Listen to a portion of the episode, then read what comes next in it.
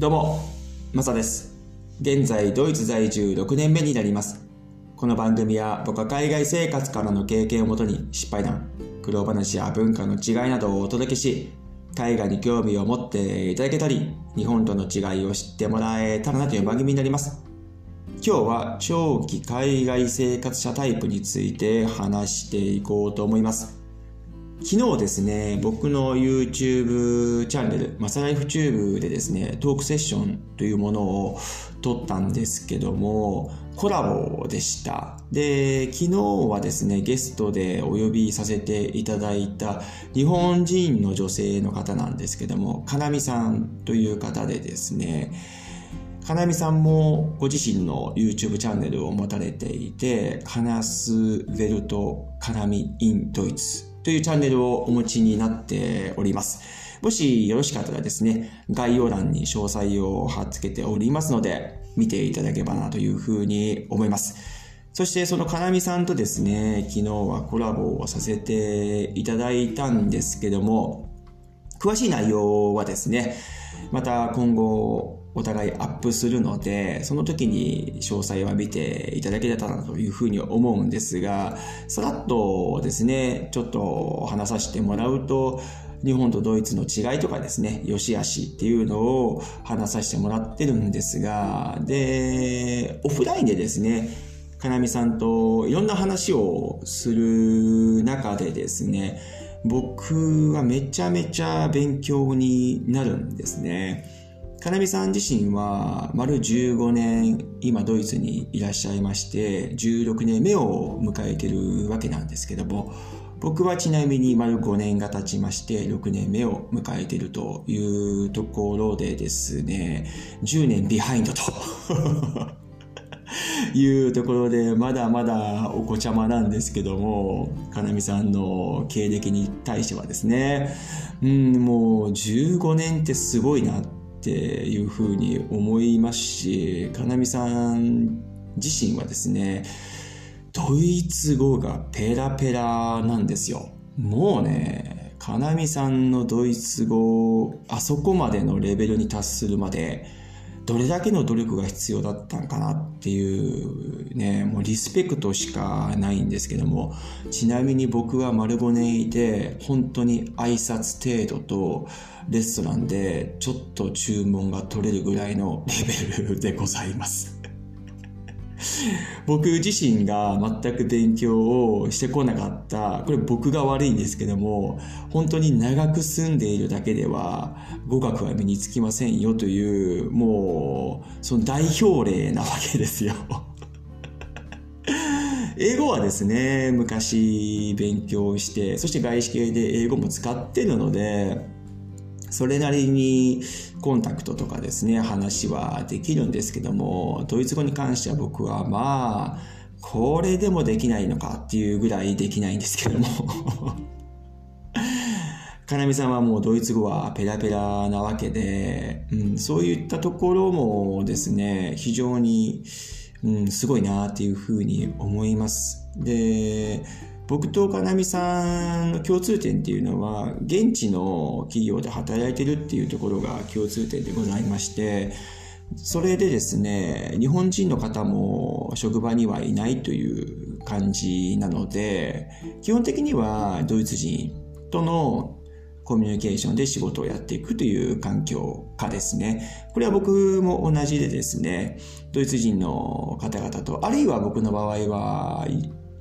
ヨーロッパの方々ですね、フランス人とかですね、あといろんな国々の方々とコンタクトをさせてもらいながら仕事をやってると。で、アジアの方々もですね、こうコンタクトをしながら仕事をやってる部分があるんですけども、そこに関してはちょっとかなみさんとは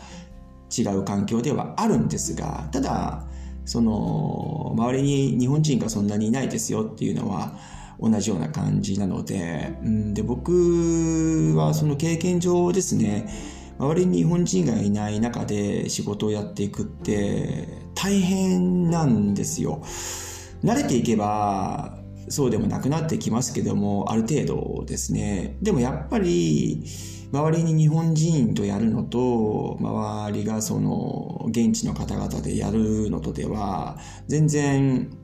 こう気持ち的に精神的に違うわけなんですよね。もちろんその中では良し悪しはあるんですけども、うん、その中で現地でやってるっていうのは僕は自分自身苦労本当に最初したので、うん、なんかそういうところも思うとですね、本当に長くやられてるっていうのはすごいことだなっていうふうに思います。でですね、僕とかなめさんがその YouTube チャンネルの撮影のオフの時にですね、いろんな話をさせていただいた中で、長期滞在の方々でですね、あ、なんか2つタイプがいるなっていうふうにちょっと思ったんです。で、1つはですね、謙虚で、しっかり経験されているにもかかわらず、すごく落ち着いてる感じなんですよね。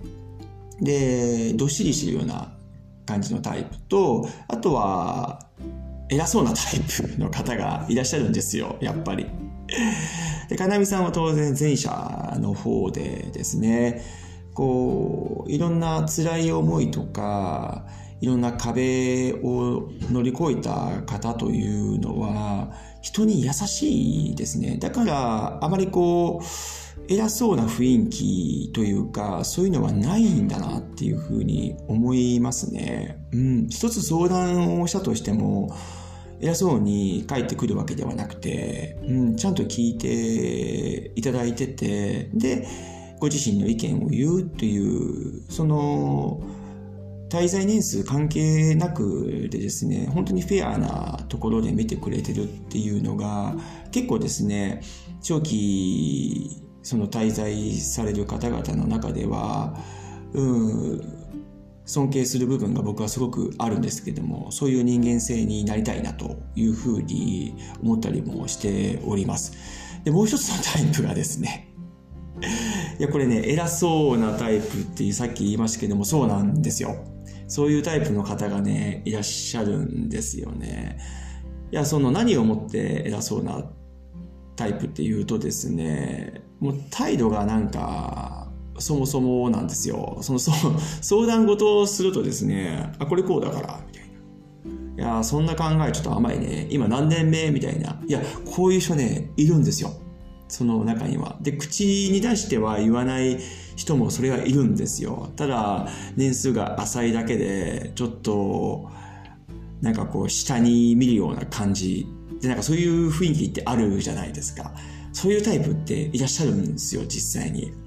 で、僕もオーストラリア2年間ですね、そしてニュージーランドに7、8ヶ月で、ドイツ年という、まあ10年はいかないですけども、約10年近くですね、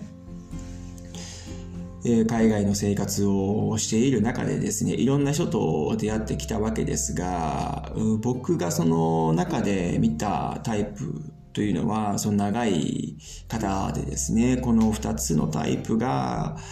大きく分かれるんじゃないかなっていうふうに思いますね。うん僕自身はちょっとわからないですけども、極力そういう偉そうな態度を取るとかですね、下に見るとか、そういうのは本当にしたくなくて、で、実際にそういう風にされるとですね、すごく嫌な気分になるじゃないですか。で異国の地でお互い頑張ってる日本人でですね、なのになんかそういう人を見ると結構がっかりするんですよね。で、そもそもあまりうん、大したことをやってない人なんだなっていうふうに僕は思ったりしちゃいますね。うん。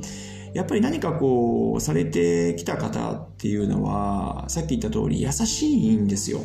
うん。本当に話すとすぐわかるんですけども、最初はちょっと話しづらいなっていう面はあるかもしれないです。でもただ、話していくと、全然違ってくるんですよね。うん。で、結局ですね、そういう偉そうなタイプの方というのは、ただただ周りにですね、日本のコミュニティの中にどっぷり入って英語もドイツ語もできないままそして仕事もですねにあの日本の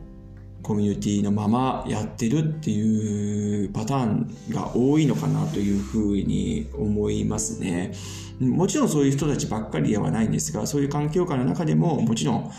優しい方、そしてちゃんと謙虚にですね、受け答えされる方というのはいらっしゃるとは思うんですけども、うん、なんかそういう周りの環境を見てみると、うん、そういう風に分かれてるんじゃないかなってちょっと個人的に思ったりもしちゃうんですよね。うん。なので、かなみさんからですね、僕はすごく今回いろいろ学ばさせてもらったっていうのは本当に貴重な時間をいただきました。改めまして、本当にコラボを引き受けていただいて貴重な時間を僕にいただいたのはもう感謝しかないです。ありがとうございます。でですね、今後 YouTube チャンネルの方もですね、かなみさんと僕、そのコラボの動画を同時にですね、上げていく予定なので、はい、ぜひよろしければ皆さん見ていただければなというふうに思います。はい、今日はですね、長期海外生活者タイプについて話させてもらいました。何かですね、皆さんのご参考になればなというふうに思いますし、あと、あ、そうだよな、確かにそういうのあるよなっていうふうに思ってもらえれば幸いです。はい。今日はどうもありがとうございました。それでは素敵な一日をお過ごしください。ではまた次回の放送で。チャオ